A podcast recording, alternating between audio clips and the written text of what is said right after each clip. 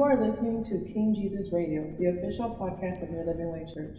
Well, amen. Thank you for joining us this morning for praying through God's Word, as that's what we're coming together to do, to pray through God's Word as we prepare for the service at 1045 today.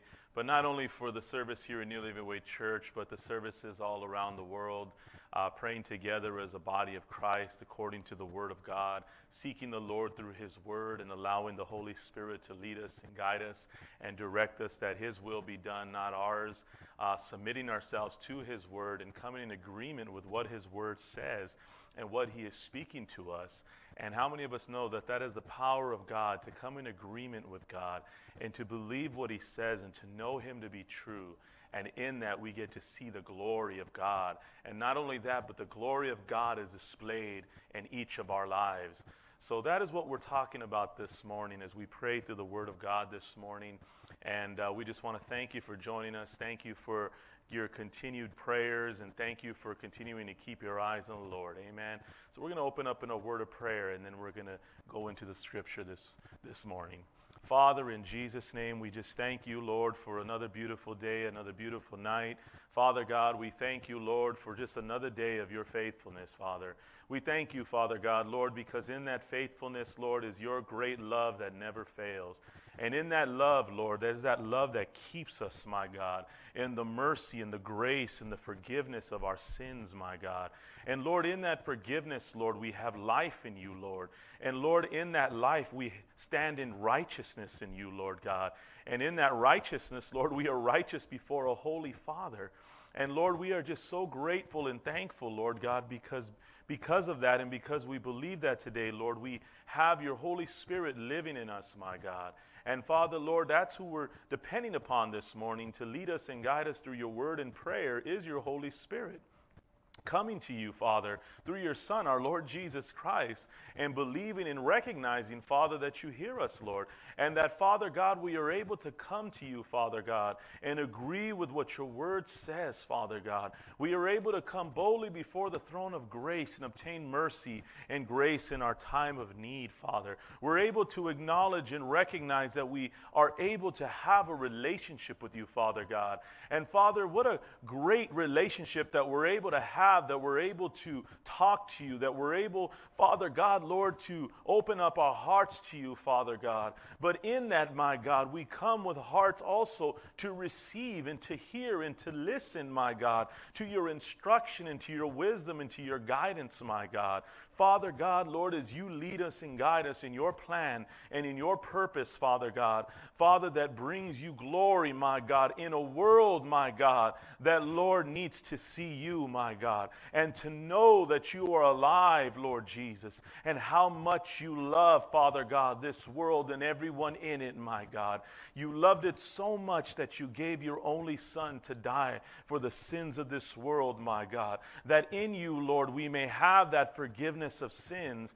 And in that, my Lord, have life in you, Lord, and have a right standing relationship with God the Father through you, Lord. So, Father, that's what we're here to do this morning. We're here to seek you, my God, in that relationship, Father, Lord. We're looking to your word to lead us and guide us and direct us this day, Father God. And, Father, we just thank you, Lord, for this time, my God. I ask you to forgive us of our sins, Father. Forgive us, my God, of our transgressions transgressions, of our rebellion, of our disobedience. Forgive us, Father, for resisting your Holy Spirit, my God. Forgive us, Father God, of breaking your commands and your laws, my God. Father, and in doing so, my God, causing us to sin against you and to sin against one another, my God. We ask you this morning for your forgiveness of all of our sins, Father God. And Father God, I just ask you this day, Father, to wash us, to cleanse us, to restore us to your love and righteousness, my God, as we acknowledge and come in agreement, my God. Father, acknowledging these shortcomings, be completely honest, Father God, in agreement with what your word says, Father God, and what you have spoken to our hearts and revealed to us, Father God. Those sins, my God, that are in our hearts, my God, and in our lives and in our actions, my God. But Lord, today we ask you to forgive us, Lord. Help us not to resist you, Lord. Help us not to rebel. Help us not to be disobedient, but to heed and to listen for your voice, my God. Father, and to submit to your word, to your will, my God. And Father, in the name of Jesus, we thank you, Lord God. Father, for the forgiveness of our sins, Lord God. And in that, Father, we forgive those that have sinned against us, my God. Anything that we hold against anybody today, Father, we forgive, and that same forgiveness we ourselves have received, my God. And Father, in doing so, my God, we bless those, my God, that may hold anything against us. As your word says, bless those who curse you, bless your enemies, my God. And Father, in Jesus' name, not only do we forgive, but we bless those, my God, that we hold anything against that have spoken against us, Father God. Father, in Jesus' name, Lord, we ask you that you would bless them, my God, that they would see your love and know your love, my God, know your forgiveness and know you, my God. But in that, Lord Jesus, that they would, their eyes and their ears would be attentive, Lord, to receive your mercy and your grace and your love and forgiveness, my God. Father, in being able to see that through Father, our forgiveness, Father God. And as we, Lord Jesus, choose to forgive by faith, Lord God, those we hold anything against today. And Father, we just thank you this day, Lord God, as we need you, Lord Jesus. We're looking to you, Lord God. We're here to seek you, my God, because, Father, we need you to lead us. We need you to guide us and direct us, my God. Father, we need, Father God, Lord Jesus, Father, your hand upon your people, my God, to direct and instruct us in the way that we should go, Father God. Because, Lord, there is so much going on today, Father God. But, Father, in the name of Jesus, my God, we know that you are faithful through it all, my God.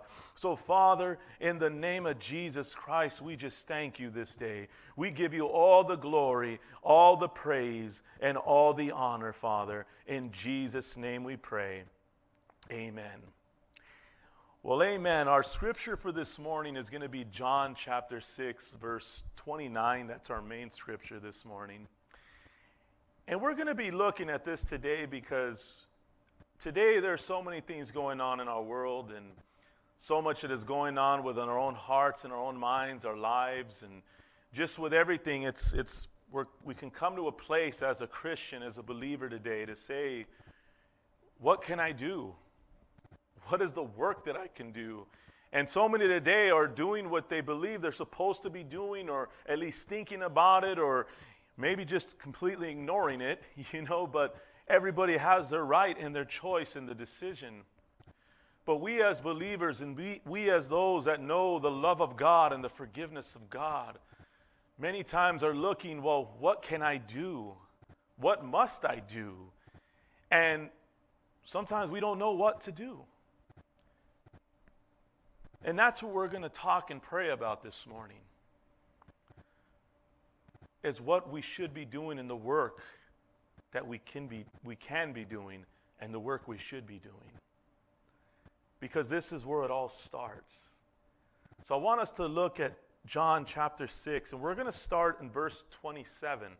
And we're going to read through verse 29 and just remember our key scripture today is verse 29. And he says, Do not work for the food that perishes, but for the food that endures to eternal life, which the Son of Man will give to you. For on him God the Father has set his seal. Then they said to him, What must we do to be doing the works of God? What must we do today to be doing the works of God? What shall we do as God's people, as those that are seeking after God? And remember here, he's speaking to those that were following him because he had fed the 5,000. And, and when you look at it and you look at the history, it's, it's, they say it could have been up to anywhere from 20 to 25,000 people because it was not including women and children. So they were seeking him for the miracle that he had did in providing them the bread. And now he is pointing this out and he's bringing it out to them. He's saying, You follow me in scriptures before that because of the food that you ate. But he's trying to teach them so much more than that. He's trying to teach them don't look at the material things, don't look at what, uh, what the bread, but look at the one who brought it. Look to the one whom is here with you today. And he's talking about himself. Because in verse 29, he says, Jesus answered them, This is the work of God, that you believe in him whom he has sent. See, this is what this was all about. The Lord performed these works and these miracles so that they would believe that He is the Son of God. It wasn't that they would focus on the works and they would focus on the miracles and the signs and the wonders, but they would focus and see these things can only be done by God. So this has to be the Son of God. And these are people that are so used to works of how to earn the salvation, how to earn a position, how to earn a, a, place or a title. But the Lord is teaching them something different when He says, This is of the work of God, that you believe in Him whom He has sent. This is our responsibility today in times of uncertainty, in times of division, in times when governments will fail you, when people will fail you, when your spouse or your kids or your parents or your job or your school or, or the organization or whatever it is that you depended upon, but yet those things just start to fail you. When we're looking to everything else that used to bring us comfort, but they're failing us now because they don't bring the same joy or the comfort that they used to. But our work is to continue. And our work today, church, is to continue to believe in the one whom He has sent that no matter what, our work today is to continue and believe in the one whom He has sent, and that is the Lord Jesus Christ. Because as we believe in Him, then we believe in everything that He came to do. We believe that He came to save and to seek and save those that are lost. We believe today that He came to die for the sins of the world, that we may have forgiveness of sins and, and receive the mercy and the grace of God and the promises of God. That we may have life and have it more abundantly. Because it's all about Him. To believe in the one whom he has sent is to believe in the one who rose again on the third day, who death had no victory, but death was swallowed up in that grave when Jesus Christ resurrected on that third day, proving he is the Son of God, the Messiah. To believe in the one whom he has sent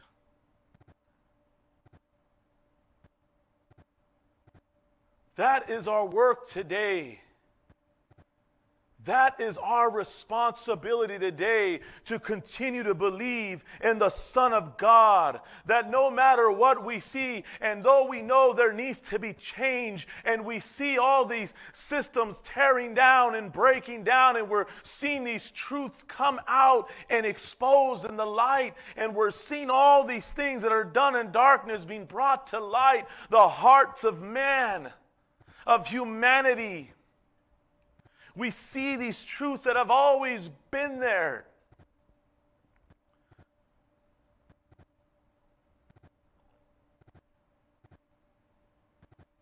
But our work today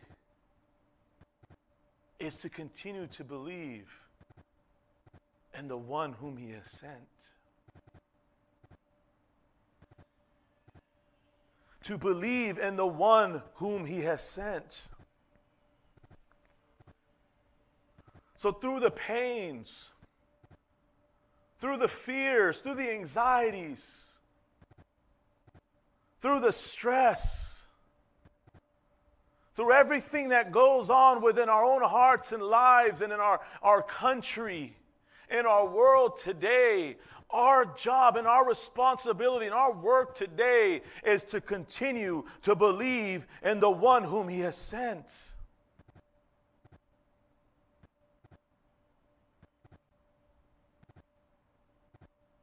And in doing so,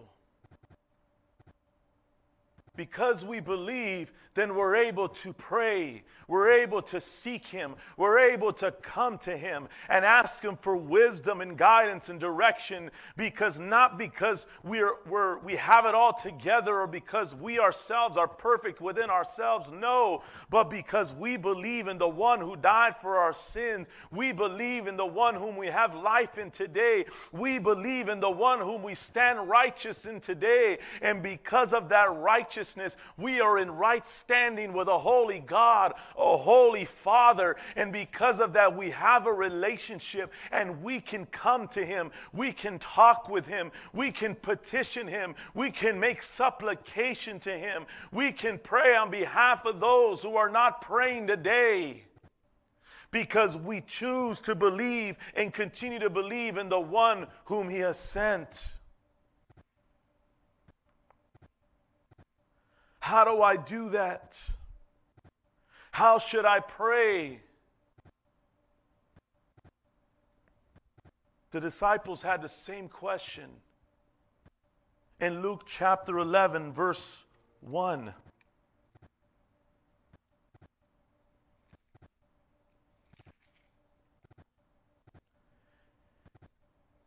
He says, Now Jesus was praying in a certain place and when he finished, one of his disciples said to him, Lord, teach us to pray as John taught his disciples.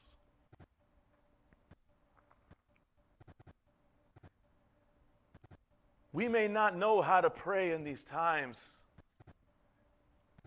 We may not have the words because of emotions or thoughts or whatever may be going on in us and things we're hearing and seeing and displayed. We may not know how to pray, but like the disciples, they said, Lord, teach us to pray as John taught his disciples. To teach is and to impart instruction in the simplest terms, they heard him praying. They heard him and they seen him pray, and they know that there's a response to his prayer. They know there's a change when Jesus prayed. So, what they're saying is, Teach me to do like you do. Teach me to pray, not only to pray, but teach me how to pray like you pray. Because when you go on in the scripture, he's talking about as a persistent friend and as a good father. He's teaching them how to pray, but from the point of view of how he is praying. And not only that, but they say, do so as John taught his disciples how to pray. Imagine we don't hear very much about John going forward, but we do hear that he was a man of prayer.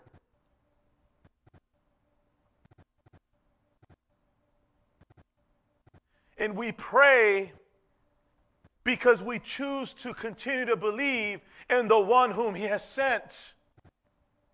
So, in doing so, we're not coming with empty prayers. We're not coming just to say grace. We're coming believing in the one whom He has sent. And because of that, we know that we have access to a Holy Father, the God of the heavens and the God of the earth, the Lord of all creation the one whom all things are possible for, the one who loved this world so much that he saw the wickedness of man, the heart of man, but yet he still died for the sins of this world that we could have life in him. That is why we pray. He taught them this in Matthew chapter 6, and there's much in this, but I just want to look at one portion of this prayer here in Matthew chapter 6, verse 5. Well, let's look at verse 9.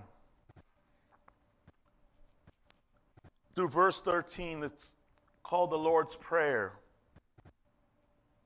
He says, Pray then like this Our Father in heaven, hallowed, holy be your name. Your kingdom come, your will be done on earth as it is in heaven. Give us this day our daily bread and forgive us our debts as we also have forgiven our debtors. And lead us not into temptation, but deliver us from evil. But I want us to look here. Your will be done on earth as it is in heaven. The word will there means which one wishes or has determined shall be done. The choice, the desire, the pleasure. The purpose of God to bless mankind through Christ. So, to pray the Lord's will be done is to pray the purpose of God to bless mankind through Christ. The, the, desire, the pleasure, or what He has already determined shall be done, but on earth as it is in heaven. The same Lord as you have determined in heaven, we're coming in agreement with God. We're saying, not our will be done, but your will be done the way you have established already in heaven. Let it be established here on earth. And we are coming in agreement, my God, that you are still the God that saves and delivers and can change the heart of every man and every woman who chooses to put their faith and not resist the Holy Spirit, but acknowledge their need of your love and the salvation that is only only in your Son, our Lord Jesus Christ. It is to pray that the Lord's will be done to come in agreement with God and say, Lord, it's not to give up. It's not to say, oh, well, Lord, I don't know what to pray. No, it's coming in agreement and acknowledging, I believe in the one whom you've sent, the Lord Jesus Christ. So therefore, I know there is hope today, and that hope is in your perfect will. And though it may look ugly, though it may look hopeless, but I know in you that there is always hope because I still believe in the one whom you've sent. And it's the message of the cross that is the power of God because that message today of salvation is still available for all those who continue to put their faith in the Lord Jesus Christ. And not only that, but it is also powerful to continue to keep me and you who already believe and continue to walk believing, knowing that I'm not saved saved because of myself. I'm saved because I believe in what Christ did for me. I believe in the one whom you sent, Father God. And because of that, my Lord, I know that the power of God is working through me to keep me, to guide me, to lead me, to teach me and to continue to pray, Lord God, your will be done, not my will be done. Because, Lord, it's your will that is good and perfect and holy. And I know that your word says you can work everything out for the good of those who love you and have been called according to your purpose. In Mark chapter 14 through 32 through 42, he calls him Abba. He says, If this cup can be taken away from me, but nevertheless, not my will be done, but your will be done. It's that personal relationship coming to a holy Father, that we are able to do the same in Christ to say, Father God, I come to you today and I ask that your will be done on earth as it is in heaven, Lord God, because I can come to you today because I believe in the one whom you've sent. So I'm coming in that hope, that assured hope that I know that you are able and that you are faithful to your word. That is the power of God.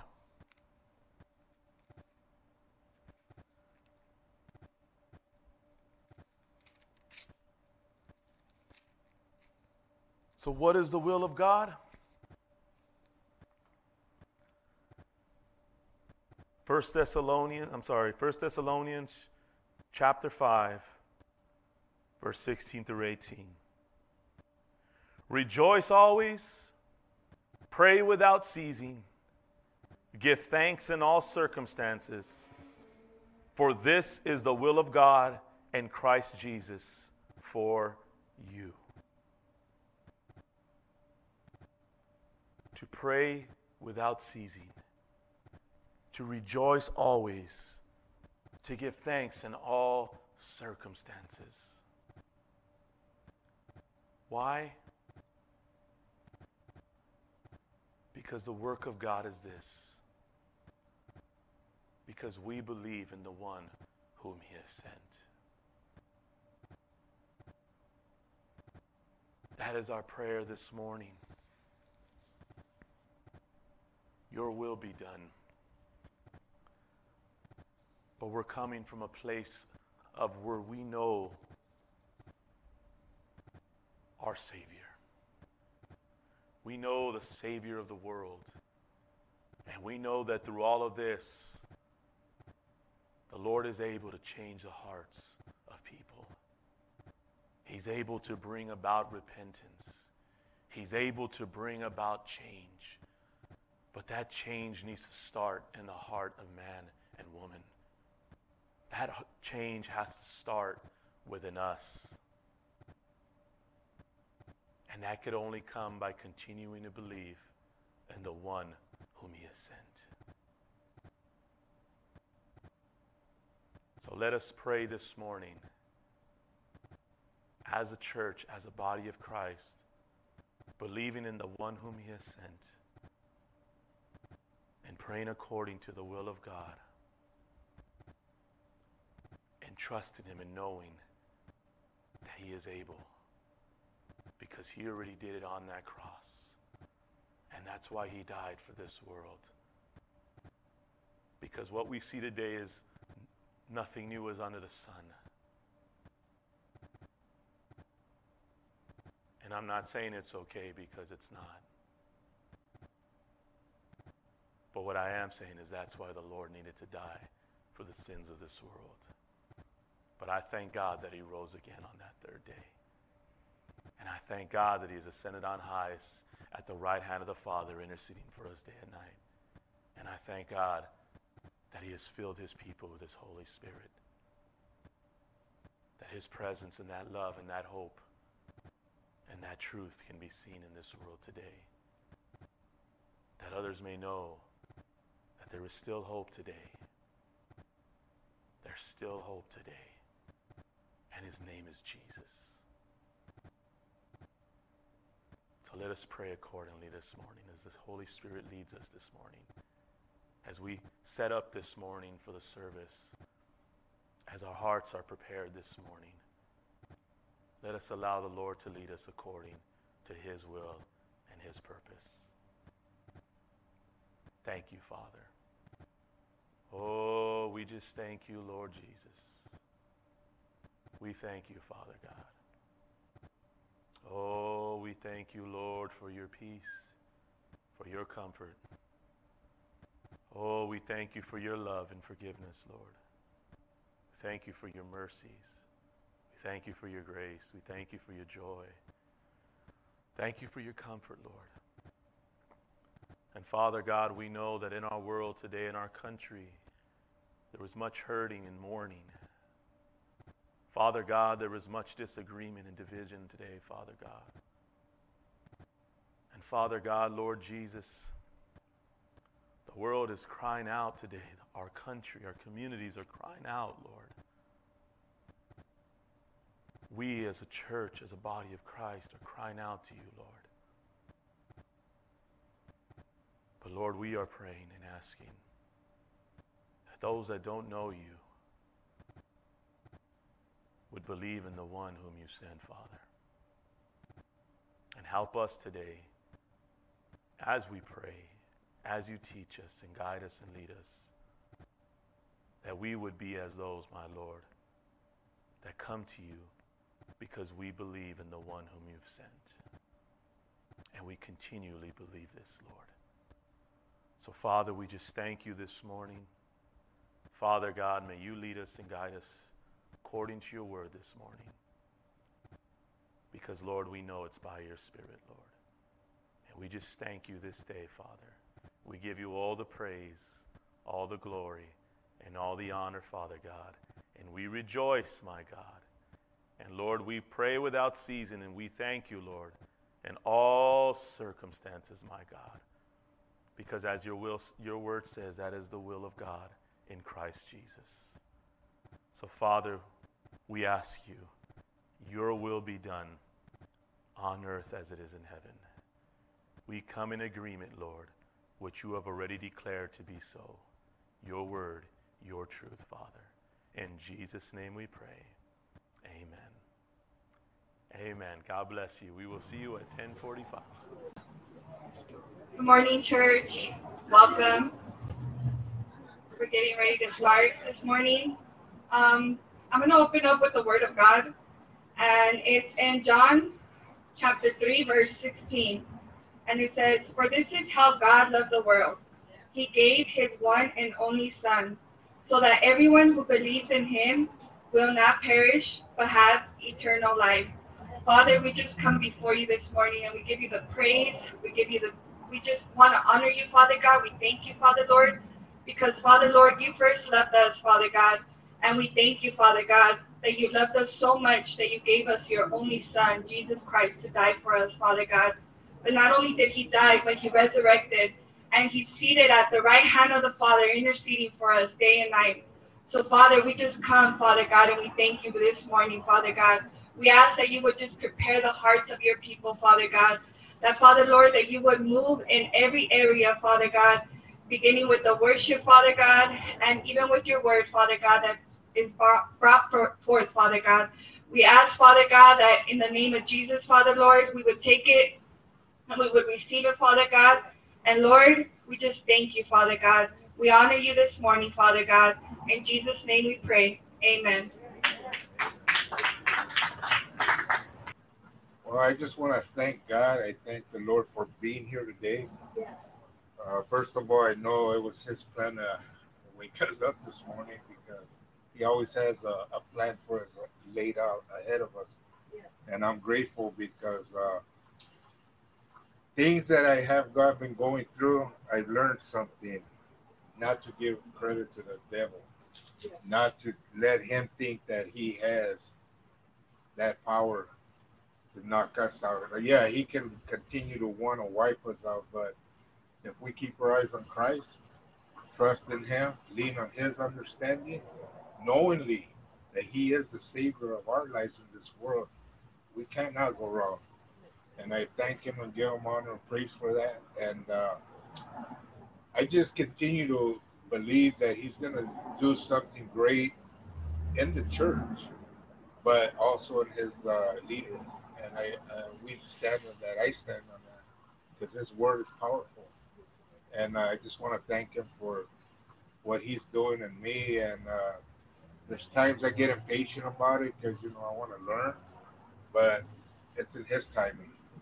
I have to be patient. I have to learn to be more patient and uh, with my wife because sometimes I do get impatient and I. I'm like, go, go, go, go. Yeah, and it's like, Lord, you know, you know what's best, Lord. Teach me, on, teach me to be that husband that Christ, like Christ loved the church, and be obedient and meet her needs instead of thinking of mine. So, you know, I'm grateful for that, and uh, I just thank God for being here. Amen. Amen. Uh, I, I, um, through all this, I have many testimonies, but the one that stands out in my heart today is uh, to really thank the Lord and be thankful, you know, because I'm not what's going on. I'm not alone. I'm not alone, and um, I believe that uh, through all this, um, I was talking with a coworker that uh, that you know she had asked me, you know, how how do you keep that smile, Rachel? How do you, you know, deal with all this? and I I shared with her, but at at at the end of my story, I told her it's the Lord that's living in me because I'm not I'm not really focusing on what's going on. I'm more concerned in how I am representing myself out in the world because there's many that are hurt, there's many that are confused, there's many that stop coming to church, there's many that are even questioning their Christianity, Christianity walk, their walk with the Lord. And um, I believe that the Lord touches me to call these people or even to, to speak to them and encourage them. Like the word says, iron sharpens iron. And we all need encouragement. But when we don't, when we are not fellowshipping like we used to before, the encouragement comes with Him and in His Word. And that's what we got to do as believers. You know, there's a lot of changes, but the Lord never changes. He never changes. And we got to trust and believe and look in the good, in the positive. And how I do that is um, filling myself with His Word, believing it, and trusting it. Trusting that His promise, He, he God never lost a battle. He never lost a battle. He's undefeated, undisputed. Amen. And he's he's the champion. He is a champion. So I I believe this is what's getting me through. I'm not, you know, this has brought change in a lot of people. But my trust is in the Lord, and I thank Him because the strength that He gives me, the compassion and love to encourage other people, even unbelievers. And this is a, this is what we are we we should do as believers, not to just dwell in what's happening. Okay, let's let's make the best. Let's see the positive. Hey, our bills are getting paid. We're getting raises. We get to come out here. We get to see our pastor preach in person. Amen. And a lot of us, um, there's good. I, I I believe that there's a lot. I know a lot of good things have happened to me. The Lord has blessed me in a lot of good ways. Amen. Where I'm able to bless other people. So this is where I keep my uh, my uh, my spirit in the Word and my relationship with the Lord, but also to encourage, not to lock myself in the house and start thinking this, start thinking that. We were talking earlier about losing sleep at night, you know, but there's a lot going on. But the Word, His Word brings us comfort and peace, and that's encouragement, Sister Cynthia, listening to you because I'm going that route you know i and, and asking for a raise because they're expecting more and when they expected more in my job right away my flesh says well why should i and my head why should i be helping these ladies? They're getting paid the same thing i am. Now they want me. And i and you know that's a change for me because i i'm very i can say things you know i like hey wait a minute why are you but i didn't go that route. I didn't go that route. The Lord is teaching me compassion and love with the ladies I work with. And you know what? It's working. Because there was women coming against me because they felt they deserved the position. And now they're being team players. And I owe that all to the Lord. Yes. Because the Lord keeps telling me love, love, love. And not only that, you know, when we're home, my honey bunny here, our our marriage the lord is just you know boosting it up amen.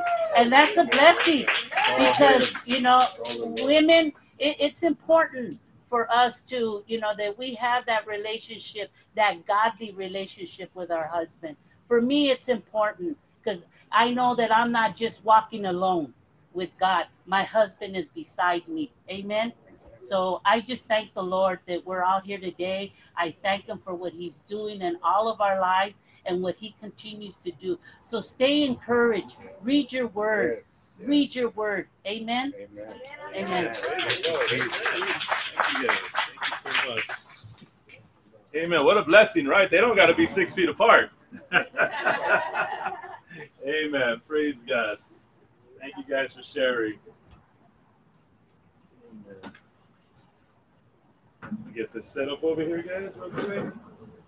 Amen. Well, praise the Lord. Amen. He is so good. Thank you for that. Thank you for sharing that today. And uh, you know what? Our God is faithful through it all. And you know what? Everyone in here has a testimony. And maybe you say, well, I don't have a testimony, but just know that there's a testimony being worked out in you. Amen. And there's a testimony coming forth. But let me tell you today, if you believe in the Lord Jesus Christ today and he has saved you and redeemed you, then you are a testimony. Your life is a testimony. Amen. So you can give glory to God for that this morning. You can shout for joy this morning because of that. Amen. Amen. Well, if we could turn our Bibles this morning to Luke chapter 10, verse 25 to 28. Uh, we will be taking some prayer requests towards the end of service, but today we're going to look at the message, and then from there we will go into our prayer requests. And uh, we also have a couple more songs of worship today. Amen. Be closing up with worship as well. So praise God for that. Amen. So Luke chapter 10, verse 25 through 28. That's where we're going to be at this morning. Father, in the name of Jesus, we just thank you for this day, Lord God. We give you all the praise, glory, and honor. Thank you, Father God, Lord, for this time of praise and worship. Thank you for the testimonies, Father God. Thank you, Father God, for allowing us to be here today, Father God, and Father, here in person and with our brothers and sisters online, Father God, and for those that are hearing maybe the message for the first time or just Father God, joining us today, we just thank you, Father God, that it's by your Spirit that you draw people, my God. And today we are believing, Father God, that through every service and every word of the word, your word is going forth, my God. Every place where your people are gathered, my God, you are drawing, my God, people to you today, Father, that they may come to know you, Lord. So, Father, we just thank you this morning because that is a joy to us, my God, for someone to be able to call on you as their Lord and Savior this day. And we just thank you this morning, Father, and we give you all the praise, glory, and honor in Jesus' name. Amen. So we're going to read Luke chapter 10, verse 25 through 28. Let me get over there real quick. Luke chapter 10, verse 20. Okay. And it says here, And behold, a lawyer stood up to put him to the test, saying, Teacher, what shall I do to inherit eternal life? And he said to him, What is written in the law? How do you read it?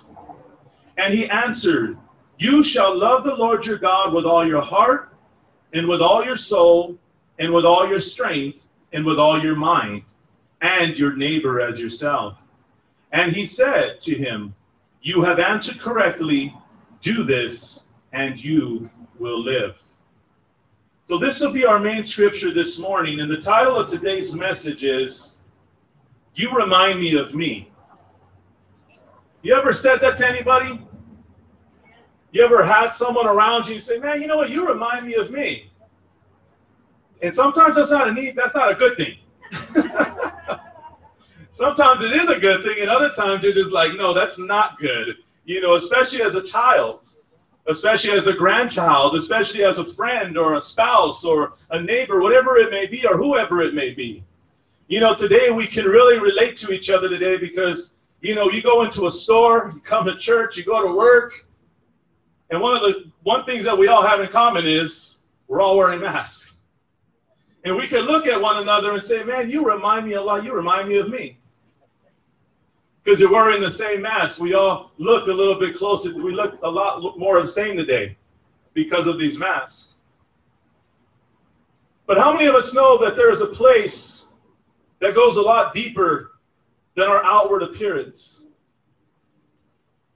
There's a place that is much deeper than just how we look because you can look at a child and say, oh, wow, your child looks exactly like you. Your kids, they look like you and you see that outward expression or you see the parent, you're like, wow, you look like your mom, you look like your dad. And that's probably one of the things that kids hate to hear the most. To tell people, no, no, don't tell them that. because that's not something that a young uh, girl or a young boy wants to hear at that time. Maybe later on they can accept it, but at that time they don't want to hear that. And one of the things you never do is you never go tell the daughter, you look a lot like your dad. You just there's just certain things we have to be careful with. But it goes a lot deeper than that, what we're talking about today. Of you reminding me of me. Because how many of us know that many times when we say that it has a lot to do with the way we act or how we talk, our characters, different things that go on within our lives. You know, it's funny, I was talking to my mom yesterday and I was telling her that we finally got a, big, a bigger TV. And because I know she loves TVs, and I was teasing her because now my TV is bigger than her TV. and so we were joking, but what I was laughing about is the fact that we buy a bigger TV, but yet I still watch the Twilight Zone on it. I'm not even watching the new uh, the new TV series and stuff like that. I'm watching all the old stuff on this new TV that supposedly has all these great graphics. But it's funny because my mom says she does the same thing. She's watching Golden Girls. She's watching all these older shows and stuff like that on a newer TV. So therefore, I remind her of her. That's just one little thing. You know, there's other areas of. I know. Remember, my mom growing up, she had a was very claustrophobic, and even to this day. And I remember growing up, and even to this day, I still have that same thing. I get in tight areas. I've gotten a lot better, but I know where that's coming from. So, see, there could be some good things, but there can also be some things that are not so good. Many that grew up around parents or those that were very stressed all the time or anxious or fearful. And what happens is in those decisions and choices and things, what happens, the kids or the grandkids or those around them start to grow up with those things. And you look and you're saying, man, they remind me so much of me. But see, we could choose to allow them to stay in that place or we can choose to recognize that and encourage them not to go down that same road, not to make those same decisions, not to do the same things that me and you did. Because we know that there was consequences. We know that there was things we had to learn. We know that there was just ways that, no, I want you to be better. I want you to grow better. I want more for you. And I'm not saying just because we tell someone don't do this or don't do that because I've done it before, it doesn't necessarily mean that they'll listen to you. Because how many times did you listen when somebody told you that? You could probably count on the number of your hand, uh, on the fingers on your hand, one hand. But it's the simple fact that someone will care enough and recognize you're, you're, you're just like me. You remind me of me. Because maybe, just maybe,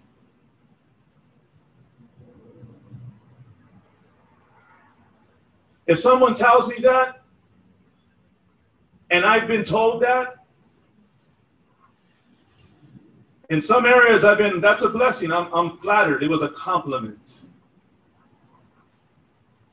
But in other areas, I'm like, oh no, that's that's not a good thing. I don't want to be like that person. And what it did is it waked me up. I'm not saying that I'm any better, but I realized there's an issue in my heart and within my life. And it caused me to recognize that. So there can be a change that I realize needs to occur in my heart and in my life because many times we don't recognize with those that we hang out with and those that we're associating ourselves or fellowshipping with, we don't recognize that all of a sudden their traits start to rub out on us and even the bad traits and the influences and we start to talk and we start to act and we start to think like one another and they get to a place where you see some faults in them but they see some faults in you and they come and tell you but you remind me of me. You remember that old commercial the dad walks in and finds a box, and the kid has drugs. And the dad is drilling him, and he's saying, Where did you get this? How did you do this? And all of this. And the classic quote is, I learned it by watching you, okay? And the dad with his curly Jerry curl mustache stands dumbfounded, like, doesn't know what to say. And many times we could fall into that same place. But see, I'm not here to talk about how bad that is or how wrong that is or for us to feel like, man, I've influenced some people in some wrong ways and different. No, this is not to dwell on that. Because thank God for his mercy. Thank God for his love. Thank God for his forgiveness. Thank God that he has washed away your past and my past and can continue to do so today. And he can walk you through those choices and decisions and consequences, and he can restore, and he can reconcile, and he can heal, and he can deliver. Because that is why he died for the sins of the world. He can change those patterns that were in your life and in my life. And maybe I was supposed to be one way. And maybe in some areas I did end up that way, but I didn't end up the whole way like that. Because Christ stepped in and intervened in my life just like he stepped in and intervened in your life. How many of us are grateful to God that He took the time and to step into our lives and to cause a stop and a halt in our life, that He interrupted our lives? And God in our face and let us know, but I died for your sins and I love you. Because He showed that love on that cross. And He drew us to Him and that great love. Are we grateful to God this morning that He did that? Because how many of us know today that's why we're here today? It's because of that great love that He drew us with. We're going to look at this scripture. And this is a lawyer, someone, a scribe that is educated in the Mosaic law. And it says that they would discuss these laws among themselves over like 600 laws, and they would try to discuss to find out which one was the greatest. In doing this, they bring this to Jesus, and they ask him the great, the same thing. But the only problem is, I read a footnote on here that I loved. It says, in discussing and trying to figure out what was the greatest things about these laws they ignored the role of these laws and Israel's role in the world to be a blessing to the worlds. Because it was in these laws and in these commands that God had given by Israel acknowledging them and by Israel looking to the Lord to live by them that Israel would be a blessing in the world. How many of us know that God saved me and you today to be a blessing in the world today? To be that light in the world today to be that one that the world can see the love of God through because of the love that He has for me and you. Because of the love that we believe today that God has for us, and not only us, but for this world. And He gives them and breaks down these laws, and He says, how does it read? How do you read it? He says, in the answer, you shall love the Lord your God with all your heart, mind, soul, and strength and your neighbor as yourself. Does that sound like a bad command? Does that sound like a bad law? When you look at the Ten Commandments, do they sound like bad commandments? Yes, it's holy. Yes, it's impossible for us to follow 100%. But are they bad laws and commands? No because they're holy and they are good. And because of those laws and because they're so holy, it's because of the law that I had to acknowledge and I recognize that we can recognize today that we fall so short, and that's why we need a Savior.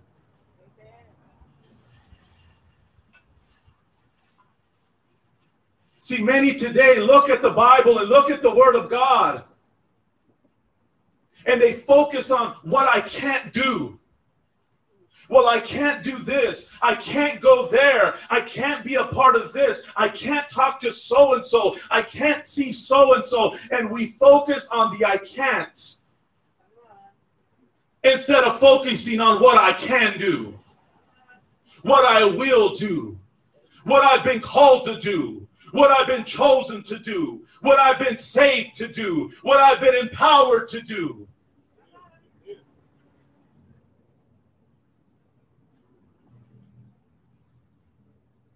Because that's what it's really about.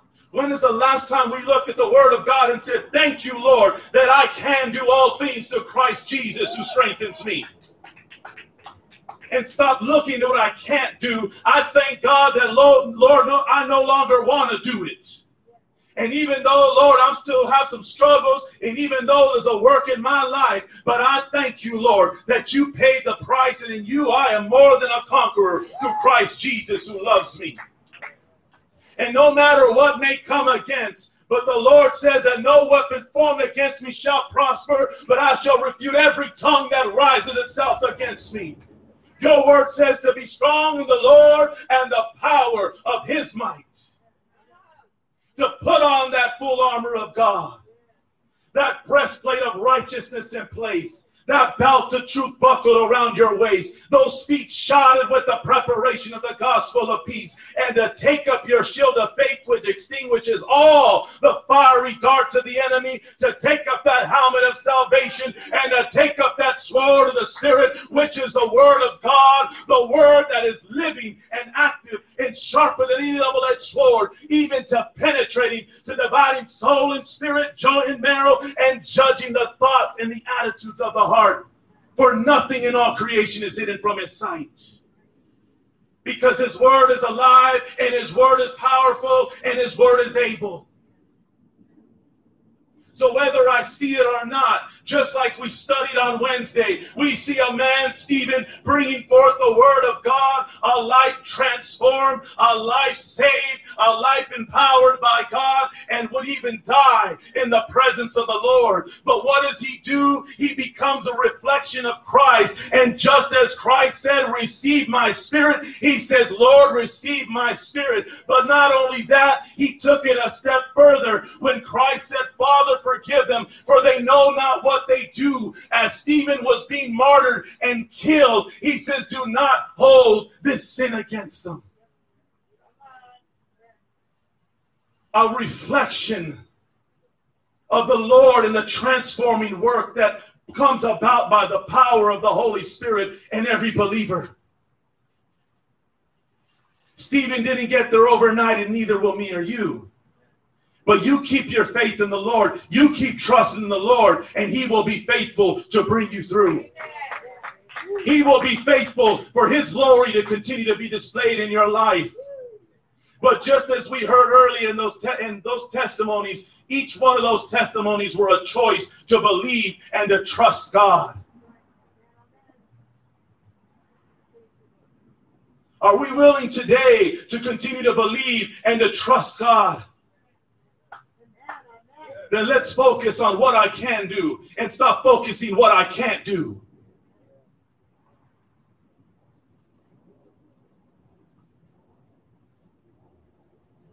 And he starts it very simple because how many of us know that it all starts with loving God? Loving God with all of you, with your whole heart, with your whole mind, with all your strength, and with your soul. How many of us know that God wants you to love Him with your whole self, not just a part of you? How many of you love God this way? Because if we learn to love God and we choose to grow in that love of God, that is the only way we can get to that next part where He says to love your neighbor as yourself.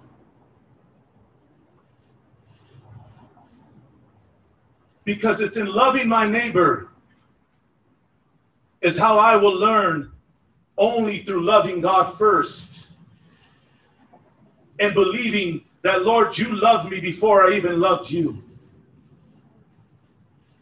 But it has to be a choice that we have to be willing to make every day and every moment of our life. Lord, I choose again today to love you with all my heart, my soul, my mind, and my strength today. How many of us are in agreement today that we're going to continue to love the Lord our God with all our heart, with all our soul, with all our mind, and with all our strength today.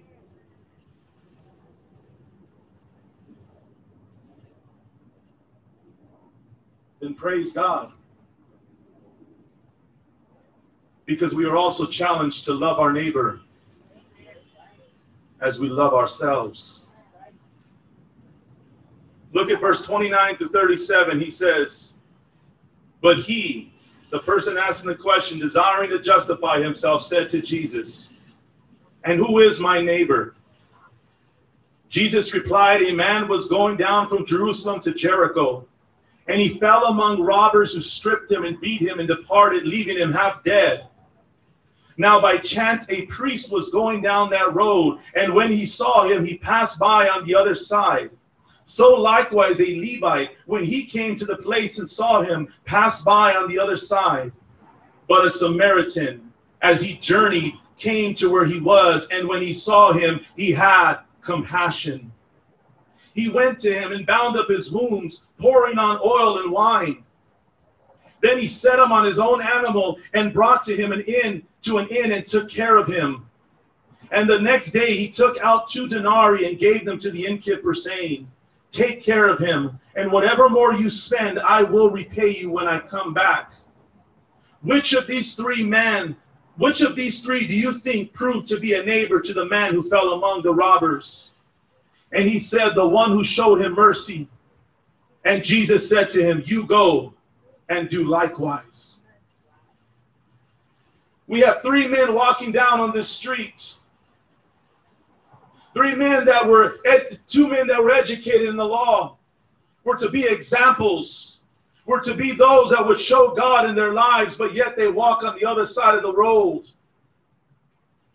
But yet you get a Samaritan, one who is mixed, one who is regarded as a dog according to that culture and he's walking by and he sees this man on the road and it says that he had compassion and to break down that word is to be moved as to one's bowels for the bowels were thought to be the seat of love and pity the Webster's, Webster's dictionary defines compassion as sympathetic consciousness of others' distress together with a desire to alleviate it. So it's not just a compassion to feel bad for someone, but it's a passion to do something about it. To go a step further and to lay down your life and to see someone as significant. To see someone with a worth that others may not see as a worth. Because this Samaritan didn't just only go next to him, but he went a step further and he made sure that he had all that he needed. He showed an example of compassion, of loving one's neighbor in the love of God. Jesus says it in Matthew chapter 9, verse 36, when he looks upon the people and he sees them as sheep without a shepherd, and it says that he had compassion for them. And he says, The laborers are few, but the harvest is wide is ready. So pray to the Lord of the harvest that he will send laborers out into his fields to go and to do the same. How many of us know today we are those laborers? We are the ones that are to go into the harvest field of the Lord and to walk and to live in that same compassion of the Lord. But it's the same compassion and the love that God has for us. And in that, it's that love that draws us to Him and causes us to love Him even more. And through that love, as He continues to love us with that patience, with that kindness, with that love that is enduring and faithful and never fails, He teaches me and you how to love one another how to love our neighbors. Who is my neighbor? Anyone who's around you that is in need.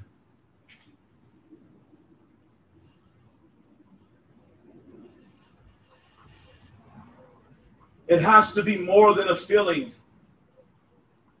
It has to be a change of heart. Many today are crying out for change. Many today are crying out for, they want things to change, and I'm in agreement with it. But the thing is, is that change cannot be a human change. It's got to be a change that only God can bring about.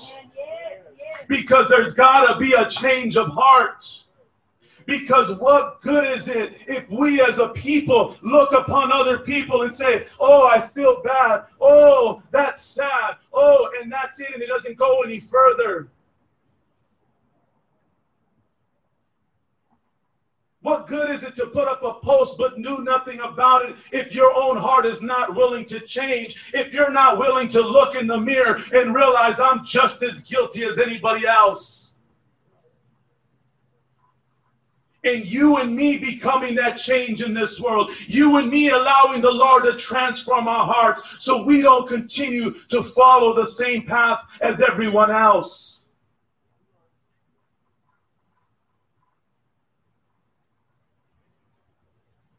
a heart that loves God so we can love our neighbor as someone who is the same as us, recognizing we are the same.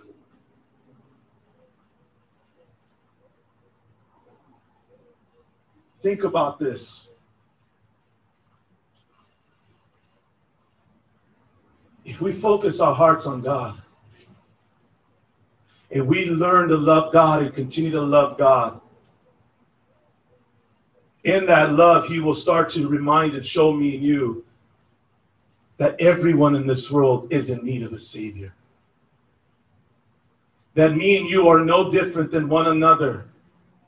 No matter your class, no matter your background, no matter your race, no matter how rich, how poor, no matter where you're from, no matter, no, we are all the same. We are human beings, and God died for each and every single one of us. He died for all mankind. He broke down the veil. He became the God not only of the Jewish people, but of all those who believe in him. He is that hope and that change in this world. Because let me tell you something through this word, it helped me to realize something. Because now, when I look at somebody, and because of the love of God, and when I look at you, I see myself because I realize just as much as you need God, I need God. And if I need God, I know you need God. And all of a sudden, it causes a stir in my heart to want to see a change, to want to pray for you, to want to love you, to want to see God do a work in you, to want to see God heal you and deliver you and help you through no matter the background, no matter the culture, no matter the race, no matter who it is, as a human being, because now you remind me of me. You remind me you're in the same place I am. I have hurt, I have doubts, I have shortcomings. I got a background, I got a messed up mind at times. I don't always talk right, I don't always act right. But I thank God that there's a God who loves me. And because I know there's a God that loves me, I know there's a God that loves you. And I know there's a God that loves every person in this world today because he loved this world so much that he died for this world. And he says, All that believe, whoever confesses the Lord as their Savior shall be saved. Whoever calls upon the name of the Lord shall be saved. All who call upon the name of the Lord. Because I'll tell you, when I see somebody that reminds me of me, that's not always a good thing. I think I feel more bad for them than anything.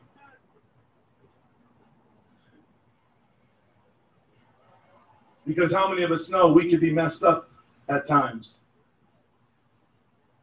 Okay, that was just me. Praise God. Amen. Thank you, Jesus. Amen. Amen.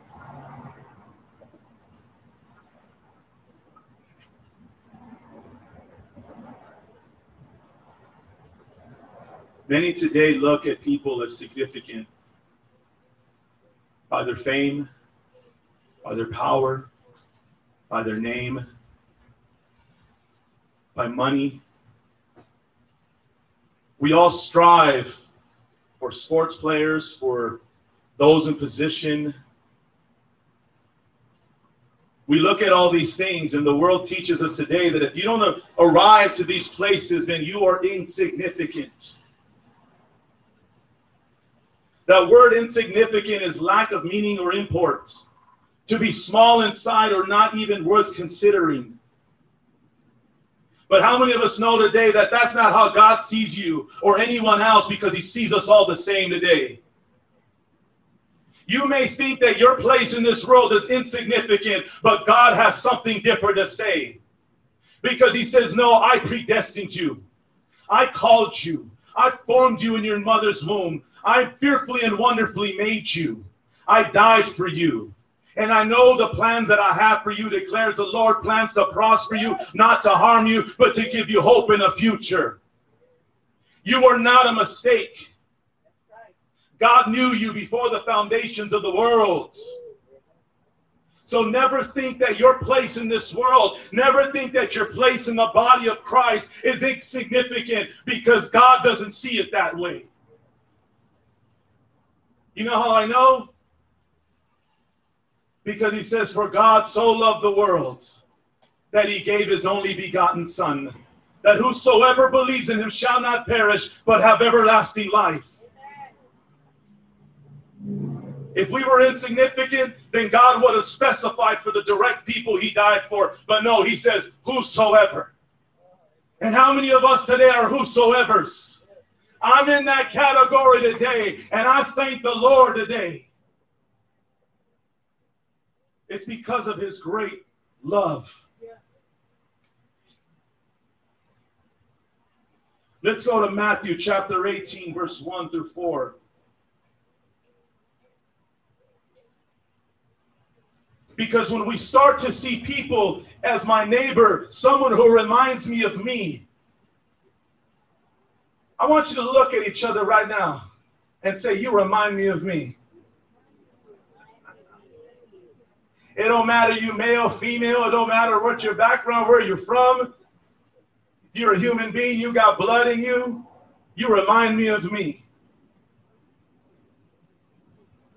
Because we all have the same need. We could all have the same hope. And we can realize that each one of us is significant in this world. Matthew chapter 18, verse 1 through 4, he teaches the disciples something here. He says, At that time, the disciples came to Jesus saying, Who is the greatest in the kingdom of heaven? And calling to him a child, he put him in the midst of them and said, Truly I say to you, unless you turn and become like children, you will never enter the kingdom of heaven. Whoever humbles himself like this child is the greatest in the kingdom of heaven. I was reading something the other day and it really touched heart. Because if you ever get a bunch of guys together, all we like to do is brag. And everyone is always looking to outbrag the other. It's just something built in us. I'm sorry. and even if we got to lie about it a little bit, we repent after. Well, these men were no different.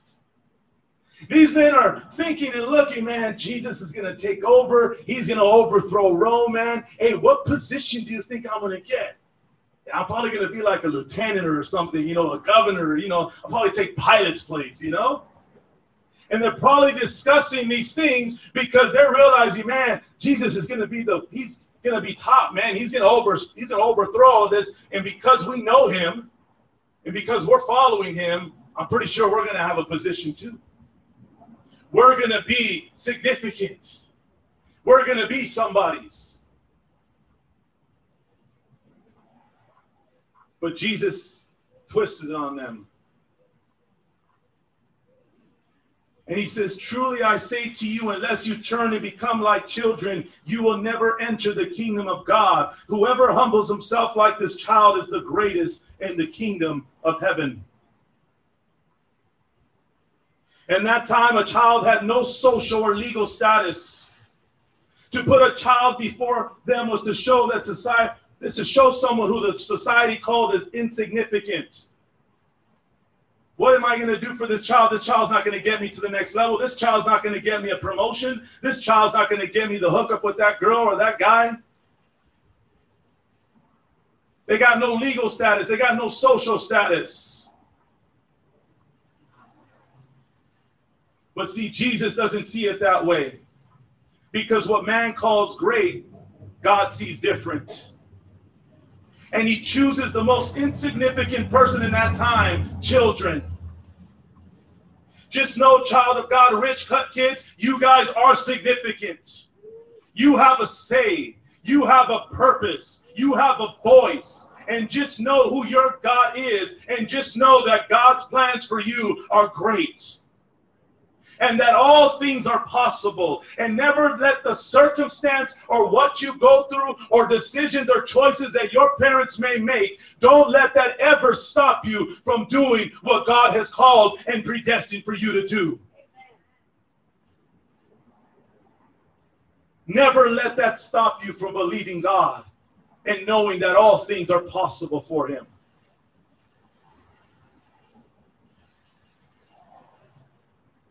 But see, it's in that place of looking at those and humbling ourselves as those as we or society may see as insignificant that we realize the significance of them. We realize the significance of each other, and we realize that those are the ones that we need to outreach to. Those are the ones that need to know the love of God because we see ourselves in them. But it all starts with loving the Lord our God with all our heart, our mind, our soul, and our strength. So we can love our neighbor as ourselves because in them we see ourselves. Let's go to Luke chapter 18, verse 9 through 14. We got a couple more scriptures here.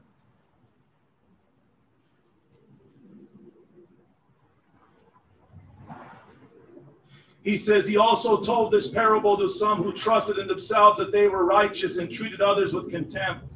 He said, Two went up into the temple to pray, one a Pharisee and the other a tax collector. The Pharisee, standing by himself, prayed thus God, I thank you that I'm not like other men, extortioners, unjust, adulterers, or even like this tax collector. Have you ever prayed like that? Lord, I thank you that I'm not like my neighbor over there. I thank you, Lord, I'm not like that couple. I thank you, Lord, I'm not like that brother or sister sitting next to me in the chair right now. No, that's not you. That's not me. But, you know, just examples, guys, examples. Amen. Well, this is what this man is doing.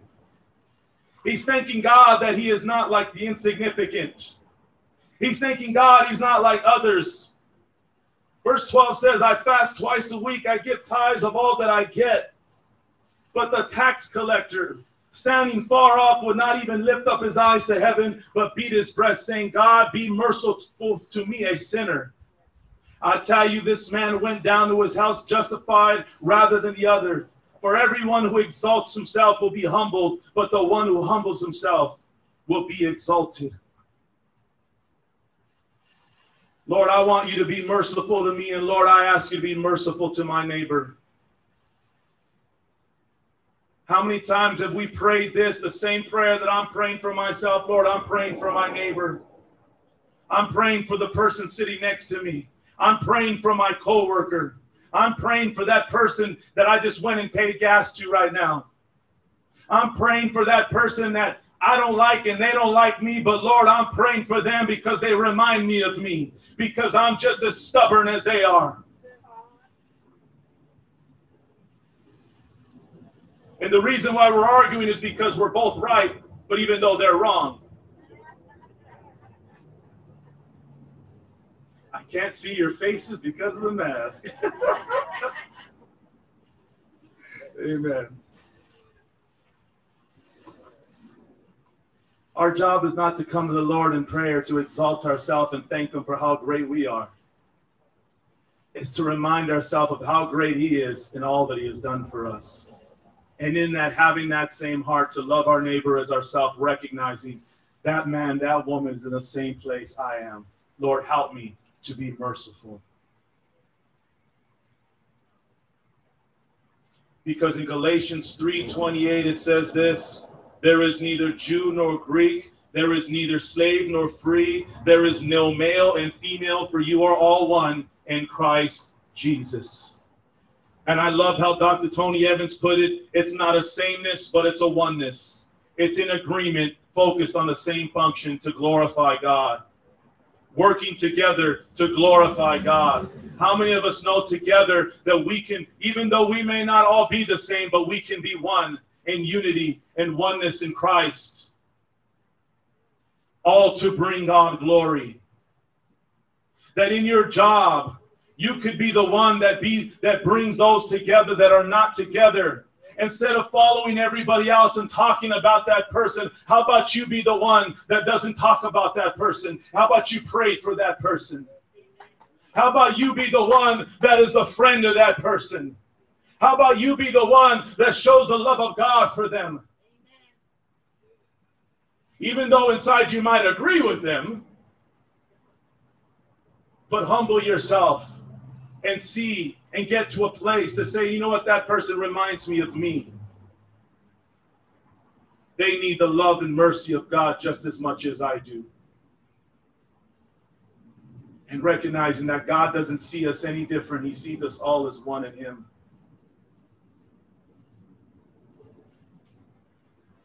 But He goes a step further in John chapter 13, which we will close up this with this scripture today. We've been talking about humanity, neighbors, people. But this is now for the believers. In John 13, verse 34 through 35, he says this A new commandment I give to you, that you love one another just as I have loved you. You also are to love one another. By this people, all people will know that you are my disciples if you have love for one another. How many of us know, and right there, this is that agape love. This is the love of God, that unconditional love. But how many of us know that to love one another right now, it's not our love, but it's the love of God? Let me ask you a question, and all of you online watching today do you love your brother and sister? You can answer.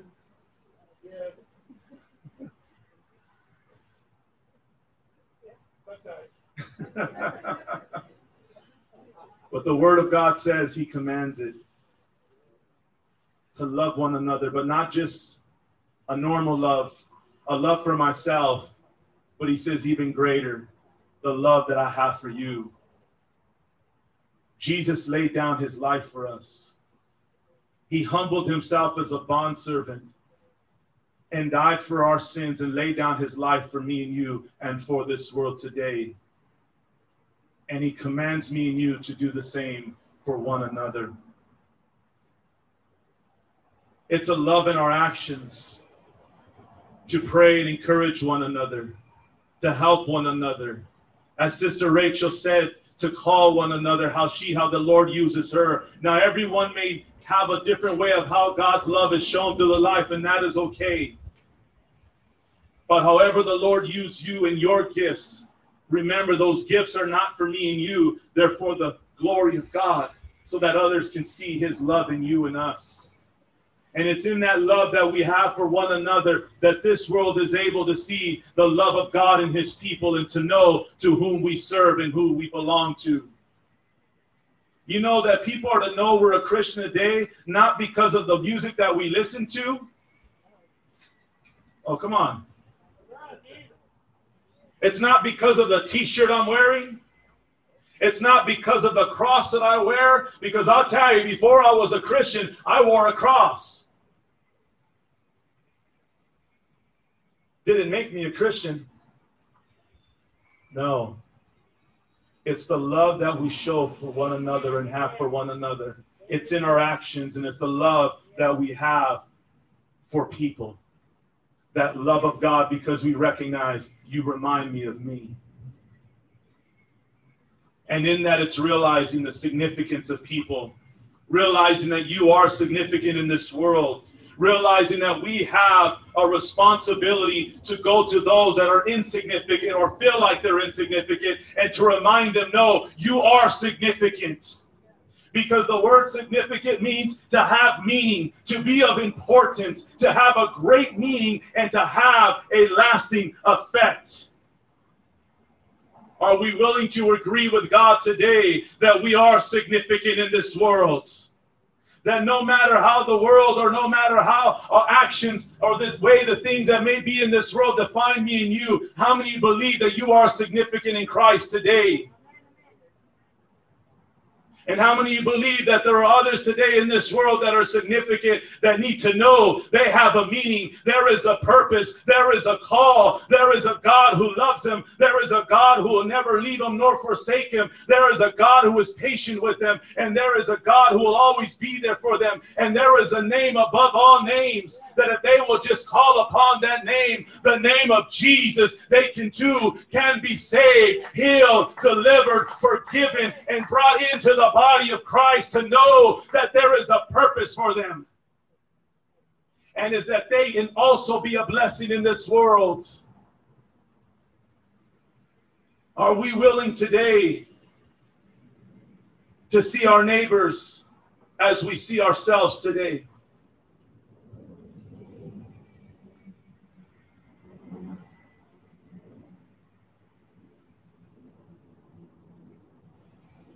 Because if you are, then I'll tell you that our prayers will change. Our actions will change. And when all hope looks like it's gone in this world and we see all the things that are unfolding and going on, that won't be our focus because we'll focus on the Lord, as Brother Robert said. We're not here to give glory to the devil, we're here to give glory to God. And yeah, we know that the devil has power, but that power is not greater than our God, and he is under the authority of our God, our Lord, our Savior. Because the Bible says that in the name of Jesus, that even the demons flee at the name of Jesus. So no matter what goes on, never lose heart and never lose focus that our God is in control. Praise the Lord. Oh, amen. You remind me of me. And I thank the Lord today that He'll never give up on us and He'll never give up on this world. He'll never give up on those you love and are praying for today. You keep standing and believing. But let me just challenge you today. Always be willing to see yourself and to see your shortcomings so you can recognize we're all the same, all in need of a Savior. Jesus. Amen. I'm going to ask David and Andrea to come on up. We're going to sing two more songs. It's going to be the same songs that we opened up with this morning. Amen. Praise God this morning. Amen. But it's all in the love of God and singing that great love that He has for us this morning. How many of you in love with the Lord this morning? Amen. Aren't you grateful to God for his great love this morning? Amen. We're going to close up in prayer this morning. If you need prayer afterwards, feel free to come on up. I'll be here to pray with you guys. And, uh, you know, let's continue to walk in the love of God. Let's remember this word today that when we see one another, we see our neighbors out here, let them remind us of ourselves and the need for God in their lives just as much as we need God. Amen. And also let us continue to pray for our country. Let us pray for our nation, our cities, our communities. Let us pray for one another. Let us pray for our job, our coworkers, the schools right now. You know, the what's it called? Having to do school online and all these different things that are going on. But we're believing God through it all. He's doing the work. But always let us keep our hearts attentive to the work first that He's doing in us before we can look out. Amen. So I'm just going to ask that if you have a prayer request today, just give it to the Lord as we come in agreement in prayer this morning. You guys online as well. And we're going to close up this morning. Amen.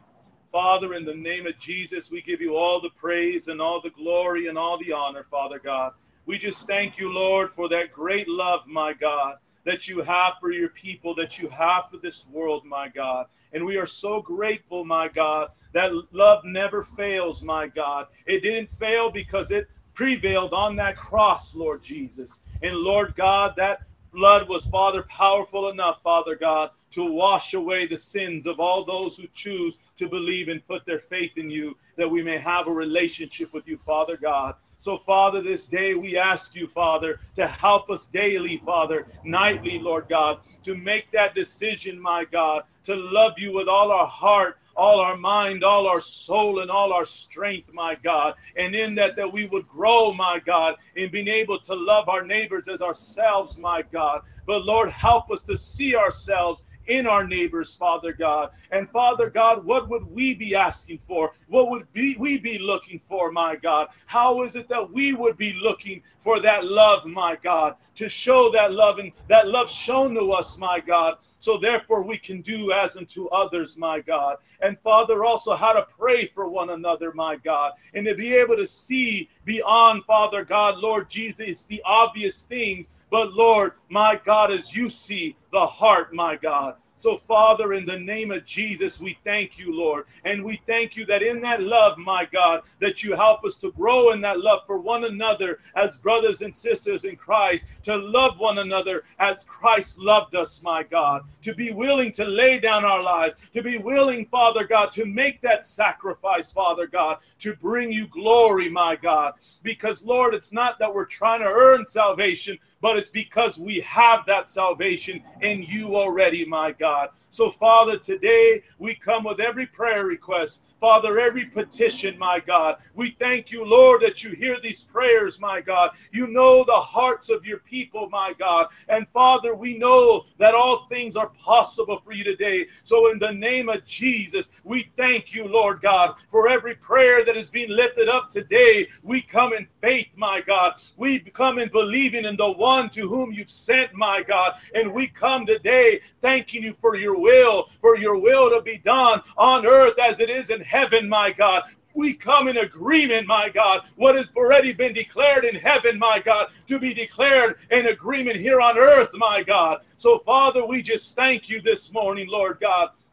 And we give you all the praise, the glory, and the honor. We lift up, Father, our country, my God. Father, in the name of Jesus, my God, we are asking, Lord, Father, Lord, for Father, just healing and direction and wisdom and repentance, Lord God, in our government, Lord, in our leaders, my God. Father God, Lord, in our president, my God. We, Father, he needs your help. He needs direction and guidance from you, my God. And Father, Lord, and our police officers, my God. Father God, Lord, and all those today, my God, that are in any type of, Father God, place of position, my God. We ask you in the name of Jesus, my God, Lord God, that you would lead them and guide them and direct them. But my God, Lord, that Father, you would also be Father, there, my God, to heal the hearts, to change the hearts. My God, Lord, that there would be acknowledgement of the need for you, my God, in our country, Lord, in our cities, in our community, my God, in our homes and in our lives and in our hearts, my God. Father, in the name of Jesus, Lord God, Father, for all those today, my God, that are protesting, all those today, my God, that are crying out for change, my God. Father, let that change start with us, my God. Let that change start within the church and the house of God. Let that change start within our hearts as a people, my God.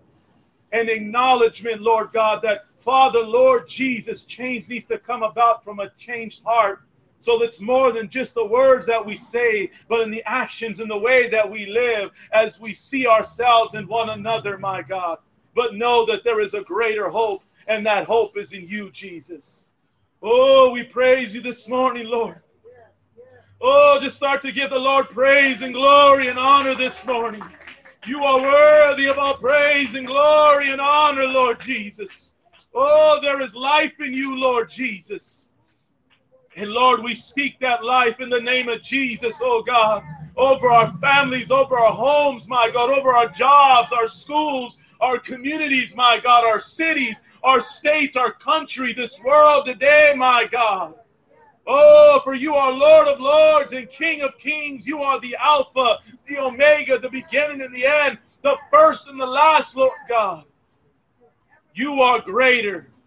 Oh, and we just thank you this morning, Lord God, because that love is more powerful.